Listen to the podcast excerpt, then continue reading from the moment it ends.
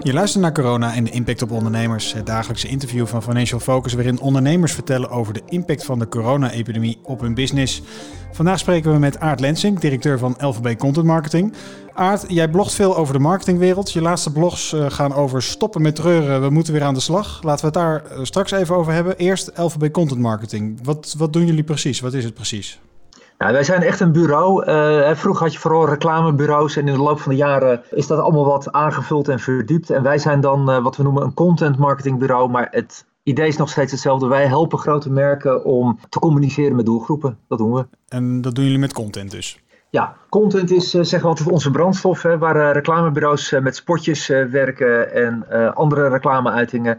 Proberen wij het wat meer langs de inhoudelijke lijn. Dus we maken inhoudelijke video's. We vertellen verhalen, schrijven artikelen. En daarmee proberen we de klant en de doelgroep te verleiden om een relatie aan te gaan met dat merk. Dat doen we met een vijftigtal mensen die allemaal een bepaald specialisme hebben. Maar met elkaar toch vanuit dat bureau helpen om, om die merken te laten groeien. En met een, speciaal, met, met een specialisme zeg je, hebben jullie alle specialismen in huis?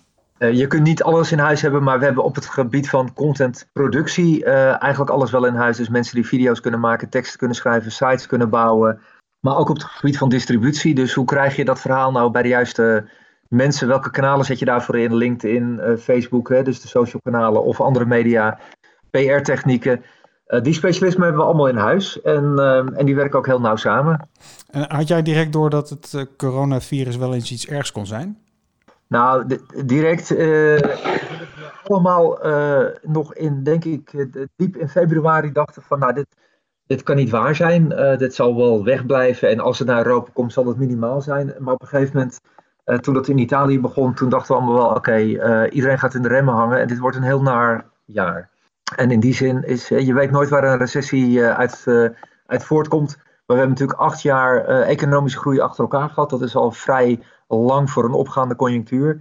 Dus je wist al, hè, Duitsland zat al een beetje in een recessie. er hoeft niet zoveel te gebeuren, maar dit, dit geeft zo'n klap. Maar ja, zag je hem aankomen? Nee, ik denk niemand zag hem echt aankomen dat dit zo erin zou hakken. En nu zitten we er middenin. Ja, en wat is de impact van, van, het, van deze coronacrisis op jullie? Nou, dat is uh, denk ik gemiddeld net zo heftig als bijna bij alle bedrijven in Nederland.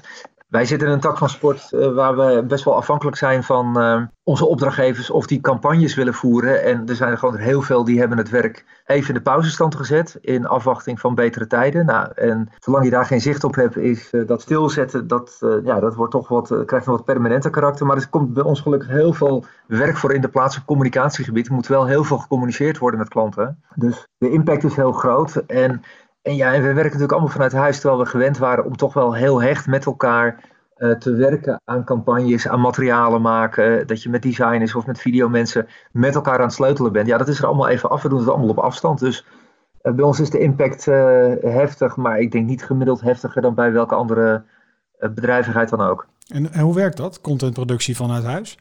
Ja, de, gek genoeg gaat er heel veel goed. Ik denk de enige tak van sport die het echt best lastig heeft is video. Voor video moet je toch vaak op pad om op locatie mensen op te nemen, verhalen te maken. Ja. Uh, die uh, doen nu wat meer met uh, animaties en andere dingen om toch video's te kunnen maken. Maar de rest, ja, je kan dus podcasts maken vanuit huis, artikelen schrijven. Dus gek genoeg, als ik gewoon kijk naar de omzetten, er wordt gigantisch veel geproduceerd vanuit huis. Dus ja, hoe we doen, doen we het. Maar ja, je gaat heel veel skypen met elkaar, je maakt dingen, die leg je tegen elkaar aan. En dan aan het eind heb je gewoon fantastische contentproductie. Uh, het eindproduct ziet er gewoon hetzelfde uit als wat we maakten met z'n allen vanaf kantoor. Dus uh, dat blijkt dus gewoon te kunnen. Maar het kantoor wordt wel gemist, begrijp ik. Nou ja, voor, uh, voor heel veel dingen. Ik merk met name, ik heb het heel erg nodig om met, met heel veel mensen te brainstormen, kort even bij te praten en zo. En dat is nu elke keer even Skype of bellen. En ja, ik heb ook het idee dat in de dynamiek, als je ik, zit toch, ik ben nogal ambachtelijk ingesteld. Ik vind het leuk om in de edit set of uh, bij een designer ernaast te gaan zitten. En dan zie je iets ontstaan en dan kun je bijsturen. Nu gooi ik iets over de schutting, dan krijg je terug en dan gooi je het weer over de schutting. Het is toch een andere manier van werken, dus dat, ik mis dat wel heel erg. En ja, ik, ik, ik denk dat het voor iedereen geldt. Je mist ook gewoon de gezelligheid. Ja. Ik bedoel, mijn, mijn gezin is heel aardig hoor. En dit luisteren ze vast niet mee, maar toch anders hè. Nee, ja, ik had, ik had uh, uh, Bas van der Veld van AVAS ook in deze uh, aflevering. En ehm, die vertelde ook dat hij s'avonds kapotter was dan normaal gesproken. Heb jij dat ook? Nou, ik had dat, ik bedoel, we zitten nu in week drie. Ehm, ik had die eerste twee weken en er zat natuurlijk ook heel veel uh, soort stress bij. Alles is anders en je moet even bijsturen. En het is allemaal, uh, heb je toch wel veel zorgen. Uh, toen was ik echt gesloopt de einde dag. En nu merk ik dat dat langzaam beter wordt. Maar je, je moet gewoon wennen aan die nieuwe manier van werken. En ik heb het wel opgelost door elke dag, einde dag, even naar het voetbalveld te gaan met de twee zoons. Die gewoon ook even uitgelaten moeten worden. Maar dat golde eigenlijk vooral voor mij. Ik moest even naar buiten. je, je, bent gewoon zo suf van dat in een werkkamertje zitten achter Skype en niet kunnen bewegen eigenlijk. Dus dan, uh, ja, dat is uh, waardeloos. Ja, ik begon net over, jou, uh, over jouw blogs. als ik daar een beetje. Je, je, hebt net recent een, een, aantal blogs geschreven over de huidige situatie. als ik daar een beetje doorheen prik, dan wil de ondernemer Aart Lensing gewoon weer door. Genoeg getreurd nu. Ja, en, en natuurlijk praat ik voor mezelf, maar ik denk dat ik, ik spreek. ik heb in die twee weken ontzettend veel mensen gesproken, ondernemers met name die eigenlijk allemaal nu na twee weken, zeg maar, coronacommunicatie en allemaal, we zitten midden in die stress en dat is allemaal hartstikke ellendig en we krijgen al dat rottige nieuws nog, maar we proberen er toch allemaal doorheen te kijken, want er komt een moment uh, na een pandemie dat je weer naar buiten mag. En wanneer dat is, ja, ik denk dat we ergens in de zomer het leven toch weer redelijk gaan opstarten. Dat zal allemaal heel gefaseerd gaan. Maar ik sta te stuiteren. Maar met mij blijkt eh, dat er heel veel mensen staan te stuiteren. En ik denk dat het goed is dat ondernemende mensen, maar ook marketeers staan te stuiteren. Omdat we nogal wat in te halen hebben. En uh, het land krijgt een enorme opdoffer. Het BNP gaat echt even een stuk dalen. We zijn met elkaar een stuk armer aan het worden. Ergens willen we dat inhalen. En dat gebeurt langs de lijn, in mijn beleving, van ondernemerschap. We zitten nu in een situatie dat we echt moeten gaan inhalen. En uh, ja, we staan allemaal te stuiteren. Maar dat, dat moment komt eraan. Dus daar wil ik vooral uh, plannen over maken. En sparren met mensen over de ideeën van wat gaan we doen als we in de zomer weer naar buiten mogen. Met, gaan we met aangepaste uh, producten, nieuwe proposities de markt in.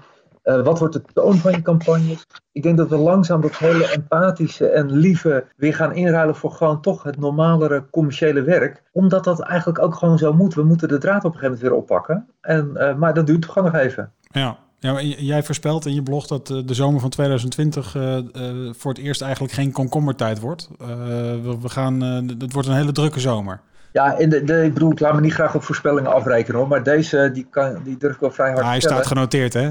Hij, ja, maar goed, hij, we hebben normaal in ons vakgebied, in de media- en marketingwereld, dan gaat het in de zomer wordt het wat rustiger, want er zijn er allerlei aannames, heel veel mensen zijn op vakantie en de, dat is nu anders vrijwel iedereen zal hier zijn in Nederland. Gewoon heel simpel omdat we nog bijna niet mogen reizen waarschijnlijk. Uh, dus er zijn veel mensen. Al die bedrijven weten dat, dat dat de eerste periode is dat we eigenlijk de productie weer op gang kunnen krijgen. Dan moet je er als merk dus staan. Jij moet dan met jouw verhaal ertussen zitten. Dus ik denk dat we het razend druk krijgen. En dat de zomer dus een heel andere periode wordt dan uh, de voorgaande zomers. Is dat ook het advies wat jij aan klanten gaat geven? Uh, zet je schap, want het uh, wordt een hele drukke zomer. Ja, en ik, uh, ik denk dat de meeste klanten die ik heb gesproken dat ook wel zo voorzien van dat we nu, hè, er zijn uh, straks van twee, misschien wel drie maanden eigenlijk productie tussenuit, of in ieder geval een deel van de productie is naar beneden. Bij heel veel uh, bedrijfstakken, bij sommigen is het zelfs 90 of 100% naar beneden. Dat moet ingelopen worden, of dat wil je inlopen. Nou, in heel veel bedrijfstakken kan je niet inlopen. Een hotelkamer kun je gewoon niet twee keer verhuren. Die kan je hooguit weer in die nieuwe periode verhuren. Maar met heel veel andere merken kun je wel degelijk meer diensten nog weer verkopen als de markt weer open gaat als het ware. Uh, dus wij adviseren klanten dat er ook van zorg dat je in de zomer, dat we nu nadenken over wat is dan de tone of voice, wat is nou je boodschap, maar vooral ook heb je producten die passen in zo'n recessieperiode. We gaan gewoon, daar kunnen we heel lang omheen rijden. We zitten dan in een recessie. En dat is helemaal niet erg, dat hoort erbij. Maar in een recessie zijn mensen gewoon hebben mensen wat minder geld. We zijn allemaal wat armer geworden. Mensen zijn voorzichtiger. Heel veel mensen hebben toch wel een opdoffer gehad van het feit dat ze erachter kwamen dat ze geen buffer hadden. Of bijna geen buffer. Die hebben stress gehad. Die gaan niet meteen heel veel spenden. Dus je moet met elkaar gaan vechten om wat er wel is op de markt. Nou, ga er maar aan staan als, als merk. Want wat is dan jouw verhaal? En ik denk dat heel veel merken, misschien nog maar drie, vier maanden geleden, eh, heel erg bezig waren met lange termijn merkenbouw en dergelijke. En nu moet je in enkele korte termijn je boodschap gaan tweaken op het gevoel van de markt. Hè. Het is onze rol als marketeers om te kijken wat is de temperatuur eh, in de samenleving. Hè. Wat, uh, wij moeten dat een beetje aanvoelen en kijken, hebben we nou wel het juiste verhaal? Nou, en dat verhaal van een paar maanden geleden, dat past waarschijnlijk niet allemaal even goed meer. Wat, is, wat was dat verhaal dan? Ik heb heel veel blogs ook geschreven over het onderwerp purpose marketing. Ik denk dat het zoeken van een purpose, en laten we zeggen, een wat hoger doel voor je bestaansreden als merk, Ehm, dat, dat is heel waardevol en dat gaat ook niet weg. Alleen dat heeft ook wel uh, een wat grotere afstand tot wat nu gevraagd wordt. Ik denk dat er nu ook heel veel koopmanschap gevraagd wordt van merken. Uh, dat je iets moet gaan uh, aanbieden aan klanten waar misschien niet meteen je purpose van afstraalt, maar wat ze gewoon nodig hebben, waar ze nu het geld voor over hebben. En de bedragen die ze voor over hebben zijn misschien wel wat lager dan een paar maanden geleden. Dus ik denk dat ook heel veel merken die de afgelopen jaren prijzen zijn gaan verhogen en laten we zeggen wat meer symbolische waarden in een merk hebben gestopt en daarop hoopten te kapitaliseren, dat die nu ook even terug naar de basis moeten. En gewoon weer producten moeten verkopen en diensten moeten verkopen waar gewoon vraag naar is en die mensen nu kunnen betalen. In een recessie is het altijd zo dat value for money de hoofdfactor is. Komt er hoogconjunctuur, dan worden er leuke dingen toegevoegd. Dan gaan merken mooiere verhalen vertellen, betere verhalen. Dat is een veel leuker spel voor heel veel marketeers. Maar nu moet je weer even back to basics. Je moet gewoon weer knokken. Eh, ik ben benieuwd of die omslag bij iedereen gemaakt wordt. Want dat betekent ook dat je soms afscheid moet nemen, in ieder geval tijdelijk, van een aantal merkuitingen. Die, dat gaat gewoon op een iets lager pitje. Je moet gewoon even weer de strijd aan. Nou, dat, dat wordt een interessante tijd voor iedereen. En uh, wat, wat, zie je, wat zie jij nog meer gebeuren? Je hebt een, een blog geschreven met heel veel uh, onderdelen. De, je, je, lijkt wel een trendwatcher, maar...